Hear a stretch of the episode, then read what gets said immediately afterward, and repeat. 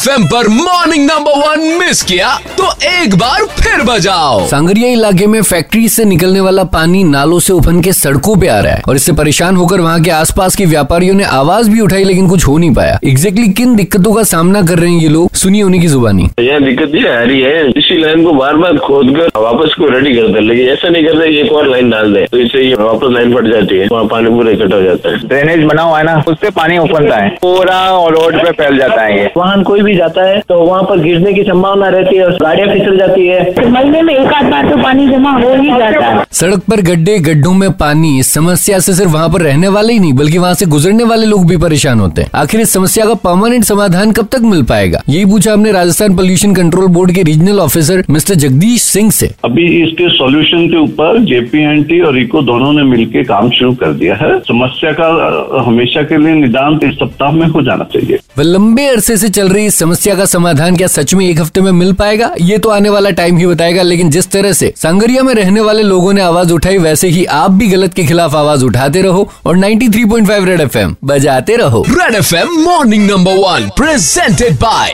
S D paints, a symbol of quality.